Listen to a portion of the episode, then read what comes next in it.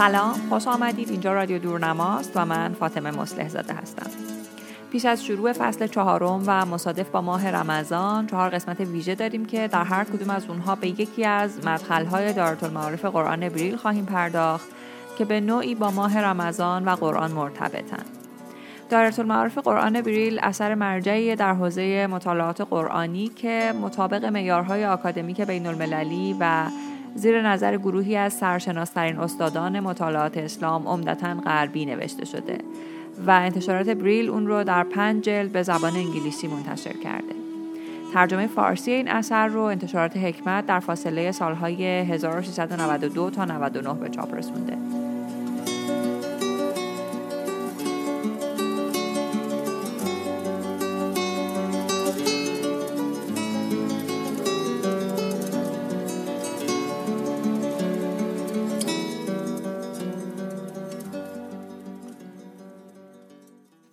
در این قسمت مدخل اسباب نزول نوشته اندرو ریپین از برجسته ترین قرآن پژوهان معاصر غربی رو بررسی می‌کنیم. ریپین متولد 1950 و در گذشته به 2016 استاد مطالعات اسلام در دانشگاه ویکتوریا در کانادا و فارغ التحصیل دانشگاه مکگیل در همین رشته است و پایان دکتری خودش رو با عنوان متون اسباب و نزول قرآنی بررسی در کاربرد و تحول اون در تفسیر نوشته. او از شاگردان جان ونس براس و به نوعی به مکتب تجدید نظر طلبان تعلق داره.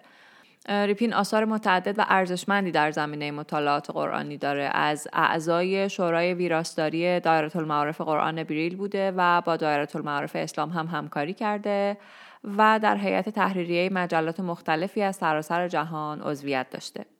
ترجمه این مدخل به قلم سید علی آقایی در جلد یکم دایره المعارف قرآن صفحات 236 تا 240 چاپ شده. ریپین در این مدخل بعد از اینکه توضیحات کلی میده درباره اسباب نزول و نقش اون در تفسیر قرآن میره سراغ آثار مهم و کهن در این زمینه و اونها رو بررسی می‌کنه و بعد کارکردهای مختلف این دسته روایت ها رو مطرح می‌کنه و از بین اونها اصلی ترین کارکرد اسباب نزول رو تاریخمند کردن قرآن می‌دونه. اسباب نزول روایاتی هستند که عموما از صحابه پیامبر نقل شدند و سبب، زمان و مکان نزول بخشی از قرآن معمولا یک آیه رو بیان می‌کنند. ورای مطالبی که به عنوان اسباب نزول نقل شده فهم خاصی از فرایند وحی قرآنی وجود داره گفته میشه که قرآن به شکل قطع قطعه در طول دوره حدوداً 22 ساله از رسالت محمد نازل شده. به خاطر همین مفسران مسلمان در چارچوب حیات محمد با قرآن مواجه شدند طوری که ویژگی های متفاوت قرآن در زمان حضور محمد در مدینه در قیاس با زمان حضور او در مکه مطرح شده در بین مفسران. اونها همینطور عقیده داشتند که قطعاتی از قرآن در پاسخ یا در واکنش به شرایط خاصی در زندگی محمد نازل شده. هم ساختار و هم محتوای قرآن شواهدی برای این تصورات در اختیار اونها قرار داده. اما ظاهرا تعارض روشنی بین این دیدگاه و دیدگاه دیگر مسلمان ها که باور جزمی اونها هست به اینکه قرآن کلام ازلی خداست گهگاه بروز پیدا کرده. این موضوع هم باعث مجادله بین مدعیان قدم قرآن و مخالفان اونها یعنی مدافعان خلق قرآن شده و هم باعث مجادلات بین ادیان بوده.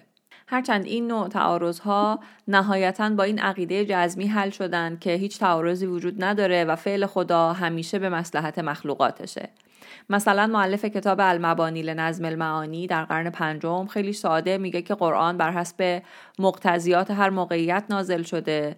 اما ترتیب متن اونطوری که امروز در اختیار ماست بازنمود چیزیه که در لوح محفوظ بوده. چون کار مفسرها بر این فرض مبتنی بوده که متن قرآن در شرایط خاصی نازل شده به نظرشون واضح بوده که تفسیر صحیح هر آیه هم وابسته به شناخت این شرایطه. این موضوع به شناسایی و تدوین روایات تفسیری منجر شده که از نزول یک آیه خاص حرف می‌زنند و ادعا شده که شناخت این روایات کلید همه تفاسیره. هرچند البته در هر رهیافت دیگری به تفسیر قرآن موضوع مشابه دیگری هست که نقش محوری پیدا می‌کنه. از نظر تاریخی مشخص نیست که تدوین اسباب نزول چطور اتفاق افتاده. این روایات ممکنه از زمینه داستان زندگی محمد نشأت گرفته باشند. ممکن از بین انبوه مطالب مورد استفاده واعظان در صدر اسلام گرفته شده باشند. ممکنه این روایات بخشی از مستندات مورد استفاده فقیهان بوده باشه تا بفهمند که یک حکم فقهی قرآنی چطور اعمال می شده یا ممکنه که خودشون به تنهایی یک گونه تفسیری بوده باشن اسباب نزول به عنوان نوعی از مطالبی که مفسران مسلمان ازش بحث کردند و گردآوریش کردند بر اساس خصوصیات ادبی خاص خودش از باقی مطالب متمایز میشه. سبب روایتیه که در اون چیزی یا کسی دارای این مشخصه دونسته میشه که به نحوی در حیات پیامبر دخالت داشته. این روایت حادثه یا موقعیتی رو توصیف می‌کنه و بعد اعلام می‌کنه که آنگاه این آیه نازل شد. فنزلت الآیه که آیه خاص رو به این موقعیت پیوند میده. یه نمونه بارزش رو می‌تونیم درباره آیه 219 سوره بقره ببینیم که میگه درباره شراب و قمار از تو می‌پرسند. بگو در آن دو گناهی بزرگ و سودهایی برای مردم است ولی گناهشان از سودشان بزرگتر است. نویسنده اشاره می‌کنه که بر اساس روایات سبب نزول این آیه درباره عمر ابن خطاب و معاذ ابن جبل و گروهی از انصار نازل شده که پیش پیامبر اومدن و گفتن حکمی درباره شراب و قمار به ما بده. که هر دو زایل کننده عقل و قارتگر اموال هستند و اون وقت خداوند این آیه رو نازل کرد. چنین روایاتی جزء لازم همه تفاسیر بودند گرچه در صده های نخست به هیچ وجه از باقی روایات متمایز نمی شدن نه از جهت اصطلاحات تخصصی و نه از جهت قالب زبانی. بعد نویسنده به کتاب اسباب و نزول القرآن نوشته ابوالحسن علی ابن احمد واحدی نیشابوری در گذشته به 468 اشاره می‌کنه و میگه که او در این کتاب روایات فراوانی رو که پیدا کرده گردآوری کرده و مطالب رو در ارتباط با بخشهایی از 85 سوره قرآن مرتب کرده. این کتاب هم مشهورترین اثر از این گونه است که به تدوین چنین مطالبی تخصیص یافته و هم یکی از کهنترین اونهاست. یعنی تستکم اثریه که در تثبیت این گونه به شکل جدی نقش داشته. شکلگیری این کتاب واحدی رو در کل می‌تونیم به پیدایش دوران حدیثگرایی در آموزش اسلامی مرتبط بدونیم که در اون دوران حدیث نسبت به عقل معتبرتر تلقی می‌شد و به این ترتیب این ادعای سریح و بحث برانگیز واحدی که اسباب کلید تفسیرن معنا پیدا می‌کرد. چند کتاب دیگه از صده های بعد از واحدی موجوده که یا هدفشون گردآوری مطالب بیشتر بوده یا می‌خواستن معیار سنجش به کار گرفته شده در تدوین این روایات رو اصلاح بکنن. بعضی از نویسندگان این آثار عبارتند از عراقی در گذشته به 567 که تلاش می‌کنه اسباب نزول رو از داستانهای پیامبران یعنی قصص انبیا که واحدی اغلب این دوتا رو با هم قاطی کرده جدا بکنه. دیگر جعبری هست در گذشته به 732 که کتابش نسخه ویراسته ای از متن واحدیه. دیگر ابن حجر هست در گذشته به 852 که چکیده از روایات منابع تفسیری سنتی رو به دست میده. و بعد سیوتی هست در گذشته به 911 که هم تکمله بر منابع واحدیه و به خاطر همین مطالبی درباره بخشهایی از 102 سوره رو در بر داره و هم روایاتی رو که بی ربط دونسته حذف کرده. و در نهایت اوجهوری که در گذشته به 1190 هست و کتابش جامع مطالبی از علوم مختلف قرآنی از جمله اسباب نزوله. آثار ناشناخته و مجهول دیگری در کتابخانه های نسخ خطی در جهان وجود دارند و تعداد معدودی آثار جدید در این زمینه هم منتشر شده اما در مجموع متون مختص به این عنوان در قیاس با باقی گونه های تفسیری مثل ناسخ و منسوخ خیلی اندکند.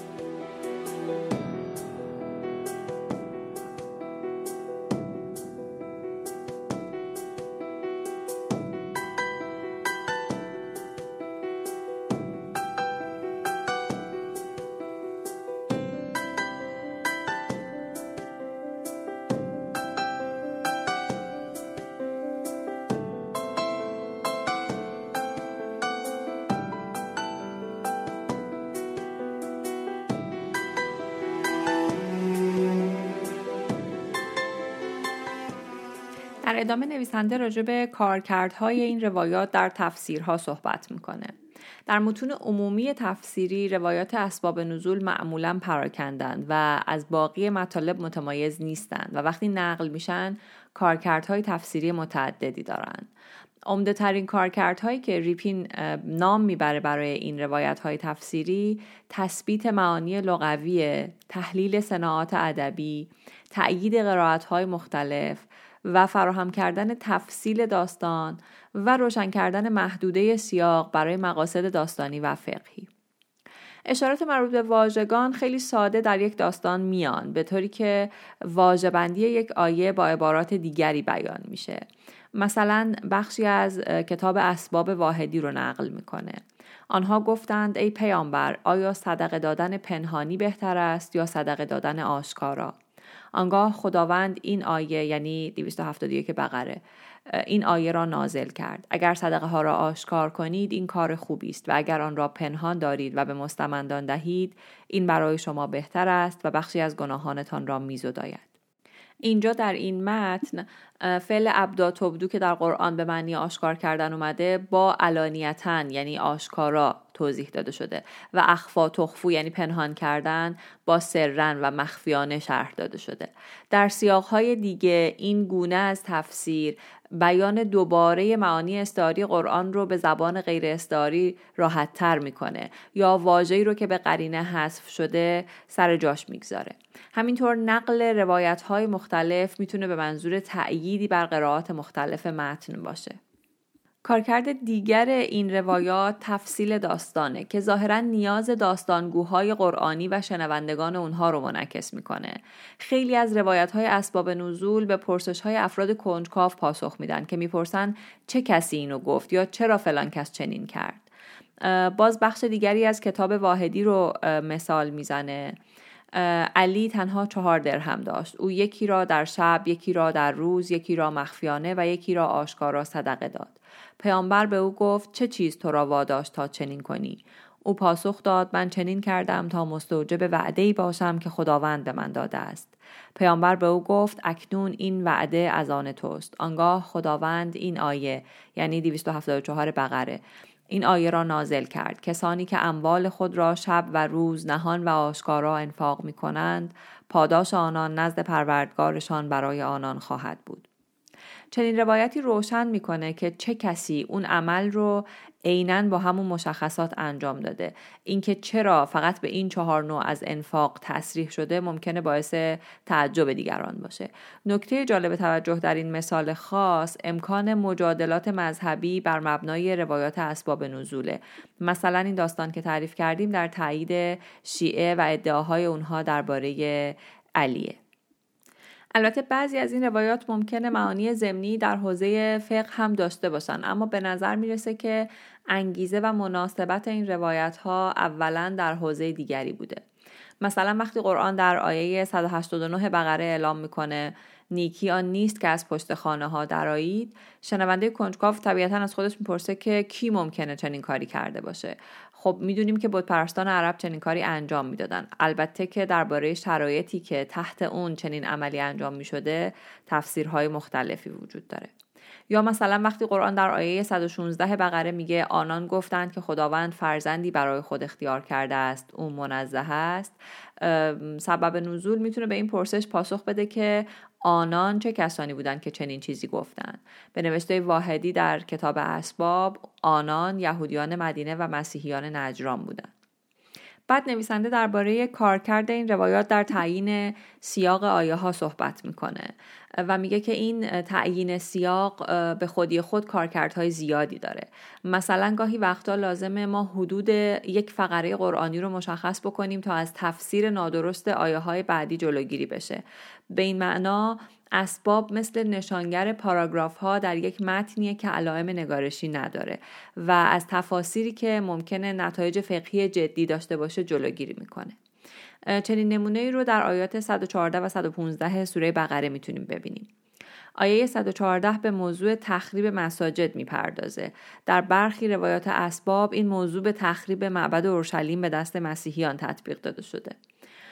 بعد در ادامه آیه 115 میگه مشرق و مغرب از آن خداست پس به هر سو رو کنید آنجا وجه خداست به خاطر همین بعضی از مفسران میگن که این دو آیه همراه هم هستن. یعنی آیه 115 بقره به شرایطی اشاره می‌کنه که در اون یک مسجدی تخریب شده و در نتیجه قبله قابل تشخیص نیست. مثلا قرطبی چنین حرفی می‌زنه. هرچند که بخش اعظم روایات سیاق دعایه رو تفکیک می‌کنن و در مورد آیه دوم از شرایطی حرف می‌زنن که در اون یک عده‌ای در زمان پیامبر حالا یا همراه ایشون یا بدون ایشون سفر کرده بودند و برای نماز توقف کردند و چون هوا ابری و تاریک و مهالود بود نتونستن قبله رو مشخص کنن. و در نتیجه هر کدوم به جهتی که فکر می‌کرد بهتره نماز خوند. اما بعد که صبح هوا روشن شد خطا معلوم شد و اون وقت این آیه نازل شد. در حالی که ممکنه چنین تصور بشه که این شرایط تابع همون قاعده که درباره مسجد تخریب شده در آیه 114 بقره گفته شده. اما این روایت اخیر روشن می‌کنه که حکم آیه 115 محدود به شرایط خاص آیه 114 نیست و قابلیت کاربردی عامتری داره. البته همونطور که در منابع اسباب نزول خیلی رایجه مجموعه دیگری از روایات پیدا میشن که شرایط کاملا متفاوتی برای نزول آیه 115 ارائه می‌کنن و اون رو بیش از قبل از آیه 114 متمایز می‌کنن.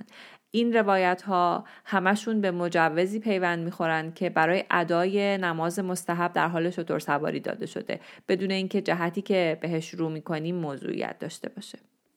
در نهایت نویسنده میگه که شاید بهترین فهم از کارکرد اساسی روایات اسباب نزول تاریخمند کردن قرآن باشه. در واقع این روایات متن رو به شکل استواری در حیات پیامبر قرار میدن و یک متن با سیاق مبهم رو تا حد زیادی به بخشی از تاریخ حجاز قرن هفتم میلادی تبدیل می‌کنن.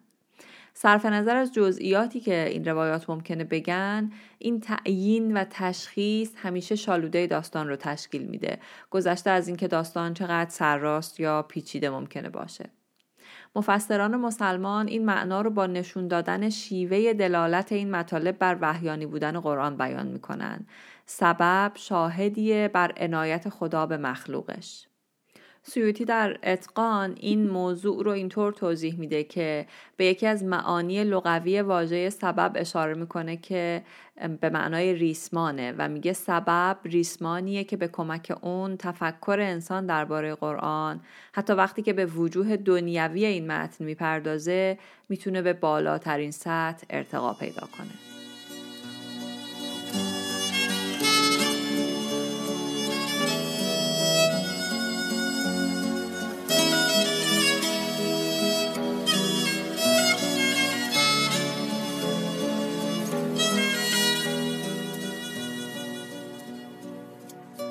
اطلاعات بیشتر درباره این پادکست ها و باقی ویژه برنامه های ماه رمضان ما رو می‌تونید در کانالمون در تلگرام ببینید. آدرسمون هست ادساین دورنما با دوتا او و دوتا آ. ممنون میشیم اگر رادیو دورنما رو میپسندید ما رو به دیگران هم معرفی کنید. قسمت بعدی هفته آینده منتشر میشه. خوشحالیم که به ما گوش می‌کنید.